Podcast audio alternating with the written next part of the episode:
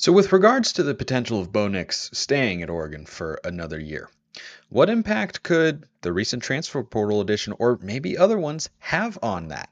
Here we go. You are Locked On Ducks, your daily podcast on the Oregon Ducks, part of the Locked On Podcast Network. Your team every day.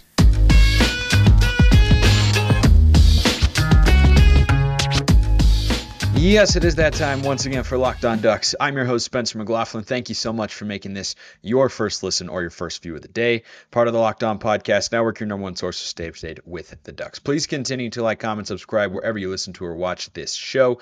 Big thank you to everybody out there who has done so already. Today's episode is brought to you by Omaha Steaks, a gift from the heart. A gift that will be remembered with every unforgettable bite. Order with complete confidence today, knowing you're ordering the very best. Visit omahasteaks.com, use promo code locked on at checkout to get that extra $30 off your order. Yesterday I talked about what Bo Nix is thinking about right now, or maybe he's already thought of it. You know, we don't know at this point in time. But I think another reasonable question to ask is does adding a player like Traeshon Holden increase the likelihood that Bo Nix is going to stick around for his final year of eligibility in college and play for the Ducks.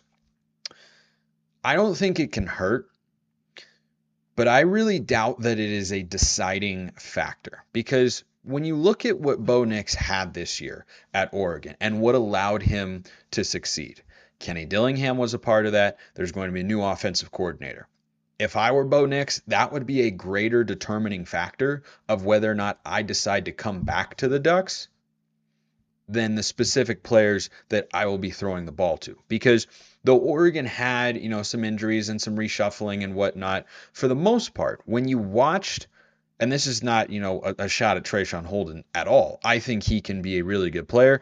I said yesterday on the show, he figures to be a guy who will be an immediate starter. But when you watched Bo Nix this year and what allowed him to succeed and what he was doing very well within the structure of the offense or outside the structure of the offense, did it ever feel at any point in time like he was short on weapons? Probably not.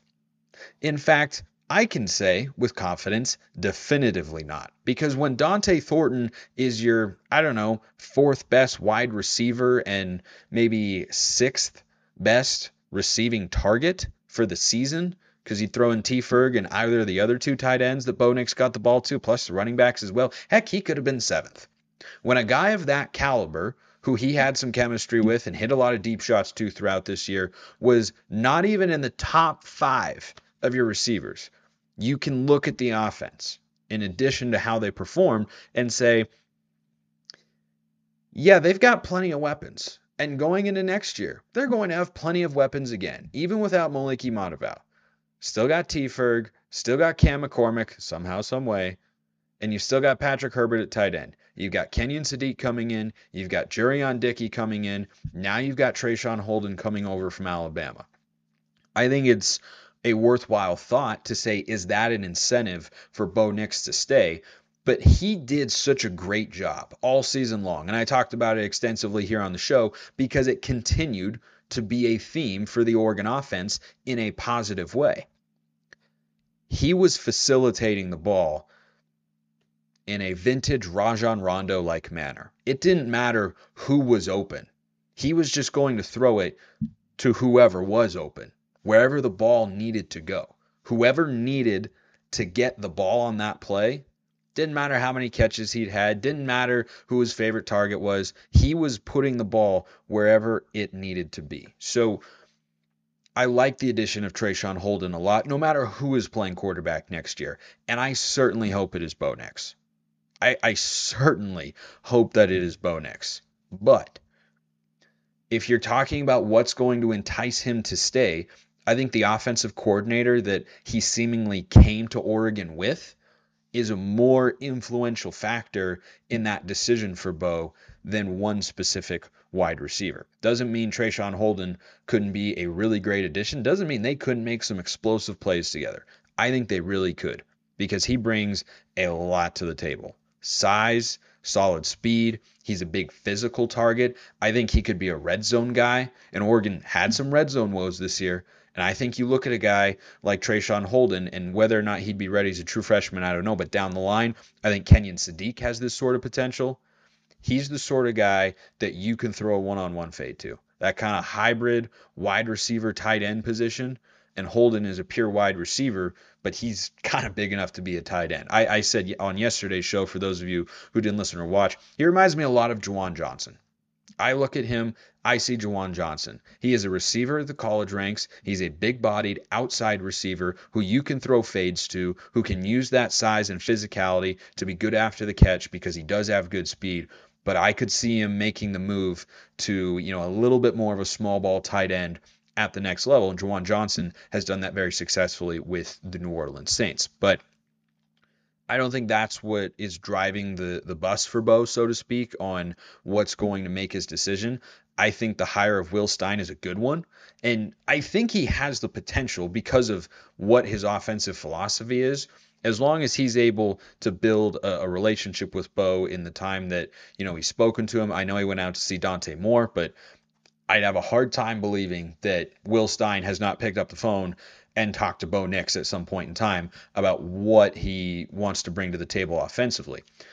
I do think that that particular hire could be appealing for a guy like Bo Nix, who is considering whether or not his draft stock is sufficient to make him, you know, an early to mid round NFL draft pick. I don't know if he could do that because he had three years at Auburn and people remember that sort of stuff. But with the arm he has, the mobility he has, and the way he played this year, if he came back and had another great season, and it looks like Will Stein's offense caters very heavily to a quarterback throwing the football early and often, then yeah, I think that could be someone who raises draft stock. So I think that's, you know, a more likely determining factor on whether or not he comes back to Oregon than one player in particular. But if you're looking at a hire that is going to lure him back, a guy who looks like he throws the ball closer to 60% of the time than running at 60% of the time may very well be what Bo Nix is looking for. And we know he's going to have plenty of weapons. He's already got chemistry with the running backs, with Kris Hutson, with Troy Franklin, the tight ends. You add some new weapons in there, there's no reason to think that it wouldn't be a seamless transition. I think the question that we have to ask ourselves is does Bo Nix feel confident enough in that offensive vision and what Will Stein brings to the table to think it will allow him to maximize his potential for next season and beyond? Can he continue to develop in a way that he feels like he needs to in order to put himself in the best position to get to the NFL draft? That is an interesting question. There's another interesting question that one of you asked me about Bo Nix, which I will answer after I answer your question this season of what are you going to get someone for Christmas? The answer Omaha Steaks.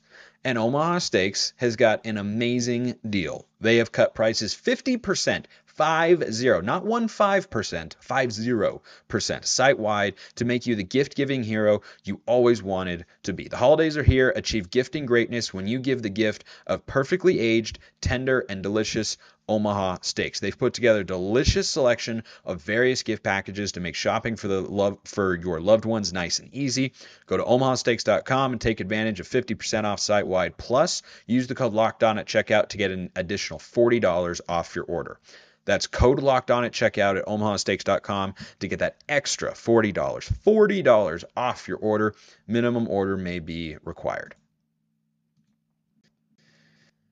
Before I get into that mailbag question that I teased on the other side of the break, I uh, would like to bid a fond and heartfelt farewell to Mike Leach, who I think we all respect and admire as Duck fans, and we should, because – Washington State, I'm pretty sure had a three year run where they beat the Ducks in consecutive seasons.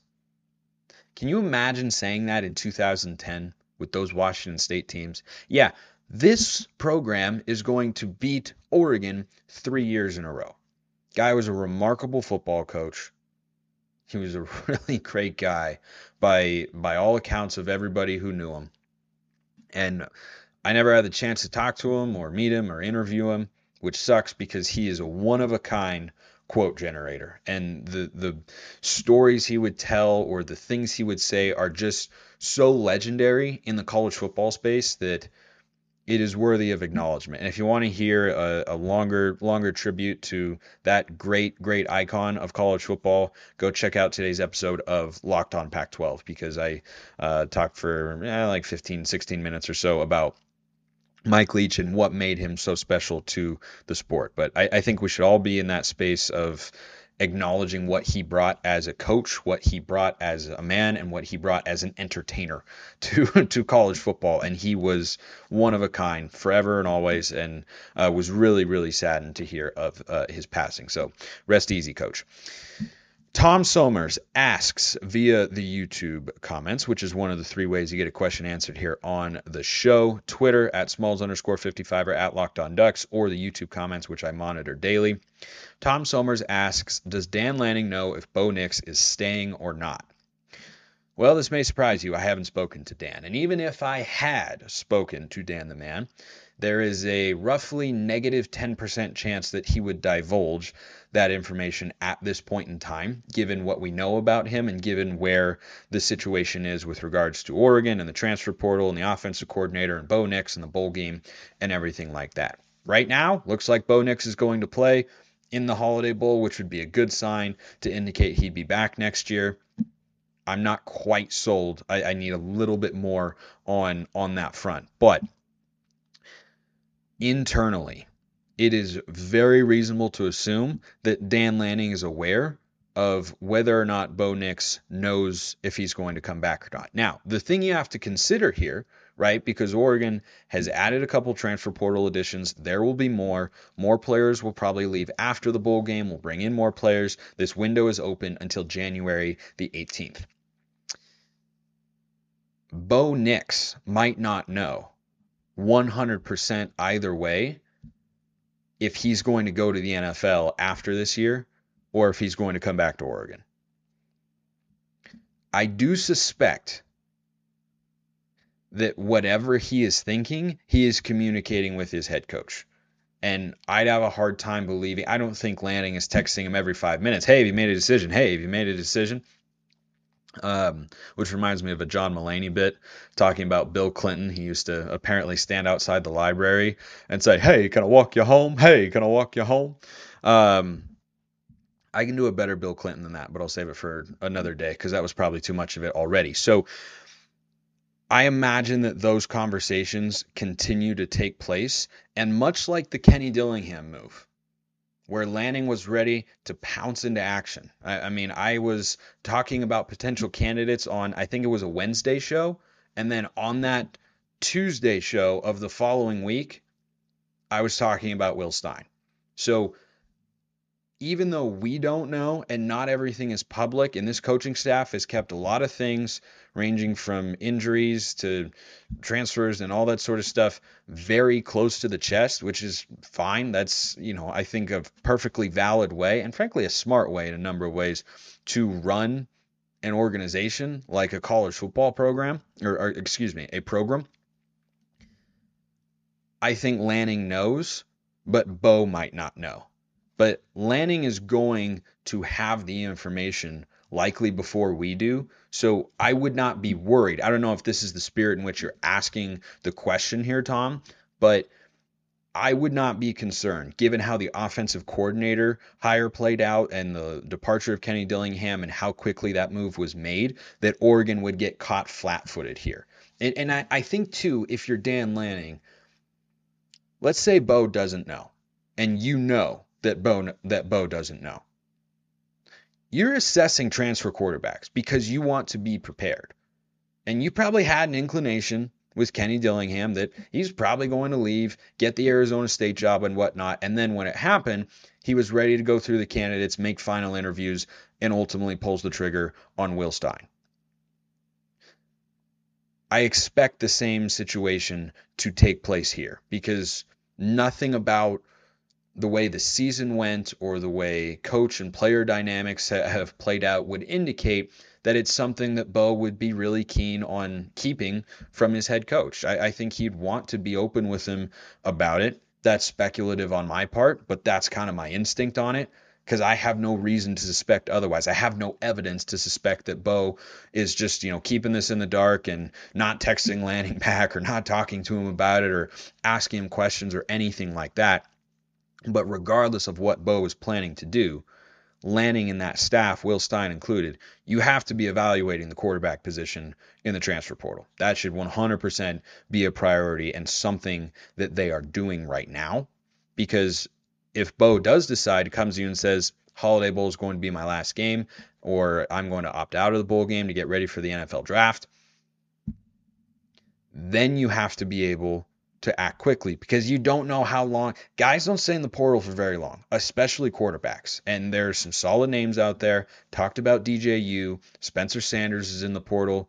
Uh, Kedon Slovis is in the portal. JT Daniels is in the portal. I wouldn't want either of those two guys. Spencer Sanders, I would be open to. That's an experienced quarterback. I think he'd be a little bit like Bo Nix, but comes in with a little bit less uh, checkered of a career from an inconsistency standpoint. But I, I think that they're evaluating what their options are at that position because you're trying to keep Dante Moore committed, whether or not you bring in a transfer or not. But given what we've seen from Ty Thompson, you can't bank on either Ty Thompson or Dante Moore being ready next year. It's just like that that's not a viable plan forward. So whatever Bo ends up deciding, I trust Dan and the staff to be ready for it. Another question comes in from uh, my guy Raymond on YouTube. With the portal opportunity arising again after spring practice, which is true, there are two windows now that you can enter the transfer portal officially. Guys can, you know, leave the program and declare they're going to be in the portal without actually being in the portal officially, as Seven McGee did uh, during this year, or Dont'e Thornton announced a few days before it opened and, and such. Um, that portal, that window, I don't remember the dates in the spring. He's right that it's around spring football, but this one opened December 5th. It'll close on January 18th. What do you expect of portal transfers now for the Ducks? Specifically, I imagine taking a chance on recruits of questionable quality fit, but great athletic prowess. I'd certainly rather have athletic prowess than academic prowess.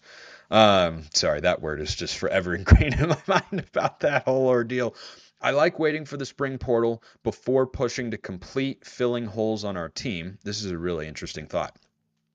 This allows a pause until signing day is complete and we have our high school recruits. The spring portal, we could get the best experienced players at that time while hanging on to our young recruits that may need more coaching in order to be ready for starting time. I hope you are well soon. I noticed Max Torres also has a frog in his throat recently occupational hazard question mark. Well, I didn't know that I had a frog in my throat recently. Uh, yesterday, I think I didn't have the right audio input selected for the mic. That's why it sounded a little bit different, which is a complete and total L on my part. But um, boy, there's a lot to unpack in in that in that question. Kind of you know four or five questions or thoughts within one, but that's okay because I, I love going through this sort of stuff. Uh, generally speaking, the first part: what do you expect of portal transfers now for the Ducks?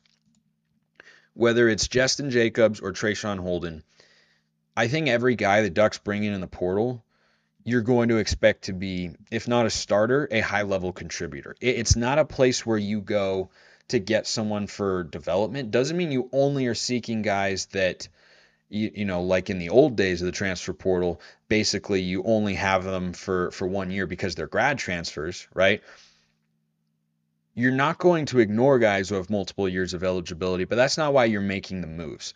You're making moves in the transfer portal because you see a need on your roster, and maybe you have guys who are talented enough to fill that role one day, but they aren't ready yet. And so you need someone who can slide in there right now, maybe mentor them a, a little bit, and give young guys a season or two to really get their feet under them. So I think that's what they are looking for. As for unpacking the rest of the question, I will do that after I tell you about my friends over at Bet Online, your number one source for sports betting info, stats, news, and analysis. Get the latest odds and trends for every professional and amateur league out there, from football to college bowl season to basketball, the World Cup. There's so much going on, and we've got it all at betonline.net. If you love sports podcasts, you can find those at betonline as well. We're always the fastest and easiest way to get your betting information. Head to the website today or use your mobile device to learn more. BetOnline is where the game starts. All right, let's keep unpacking this uh, four-parter here from from Raymond. Uh, specifically, I imagine taking a chance on recruits of questionable quality fit but great athletic prowess. I would not be keen on those sorts of additions because of what I just mentioned a moment ago. You're going to the portal to fill a need, and you're typically going for plug and play guys. I don't see this staff or really any staff in college football going after players that they don't think are going to come in and play right away. There may be players who fall into both categories. They come in and play right away, but they're a little raw and underdeveloped, and you're taking a chance on their athletic ability. You know, Justin Flowe maybe falls into that category for whoever adds him in the transfer portal. But I don't think that the majority of transfers, I don't think that's what Oregon should be doing either to continue to develop the program as best they can, should be looking at guys who, well, you know, let's take a flyer and let's try and develop. That's what you're doing at the high school ranks, right? You bring guys in, and it's much more understood that those guys are willing to stay on the roster for a couple years and work on their development until they are ready to play. Transfer portal guys, they want to come in and play right away. That that's why they're leaving their previous school. So I look at a guy like Jestin Jacobs and I say, because of injuries, he wasn't able to maybe fully maximize his potential. This was supposed to be kind of his breakout season at Iowa. And he figures to be someone who will fill an inside linebacker position for the Ducks in 2023. He's also someone who's got great athletic prowess, but you're not taking a chance on developing a young, inexperienced player. You want a guy who you know can come in and, and do what you need him to right away. This next thought, though, is a really interesting one. I like waiting for the spring portal before pushing to complete filling the holes on our team. This allows a pause until signing day is complete and we have our high school recruits. The spring portal, we could get the best experienced players at that time while hanging on to our young recruits that may need more coaching in order to be ready for starting time. So, this is going to be a really tricky balance for every coaching staff, and Oregon's is no different. When do you want to add players because you got to strike the iron while it's hot? And when do you want to wait because you think more could come available? And I think that comes in the assessment phase. So for linebackers, for hmm. instance, this year Harrison Taggart and Devon Jackson, I believe they redshirted, right, as as true freshmen this season. So they'll be redshirt freshmen going into 2023. But let's say one of them proves himself capable enough to be a starting caliber linebacker. Jestin Jacobs would start alongside him, in theory, and Keith Brown would be in the mix. But do you want to have another body out there? Probably. I mean, Oregon played a lot of different linebackers this year. Noah Sewell, Justin Flowe, Jeffrey Bassa, Keith Brown, Jackson LeDuc got out there. That's five guys. And I might be missing one or two. You, you don't want to be just top heavy when it comes to your roster. So I think they're evaluating guys like that who are young and are waiting for their chance to be starters and regular contributors to the team on either side of the ball. And I do think you should leave some holes open, but it, it, it's position by position. It really is because some position groups you can afford to eh, see how guys develop and then maybe you know determine if you need to add one or more portal guys to bring in an immediate impact player. I think cornerback falls into this position because Trikweze Bridges got better as the season went on. Does he keep doing that? Does he show that growth? Is he a solidified starting corner? Might need to wait until spring football to know that. What about Dontae Manning and Jahlil Florence? Both guys with a lot of potential. Dontae Manning I think has shown glimpses of that potential we saw of him coming out of high school. Hasn't put it all the way together, but played a pretty hefty amount this year. What about Jalil Tucker? He didn't play this season. What about Jahlil Florence? I liked what I saw from Jahlil Florence a lot this year. I think he could be potentially our best man to man cover corner in 2023 as the roster stands right now. But the staff may look at that position group and think about a player like that and say, do we want that to be the guy that we rely on? That's a determination they have to make at the time. But I do agree with what, what you said in there.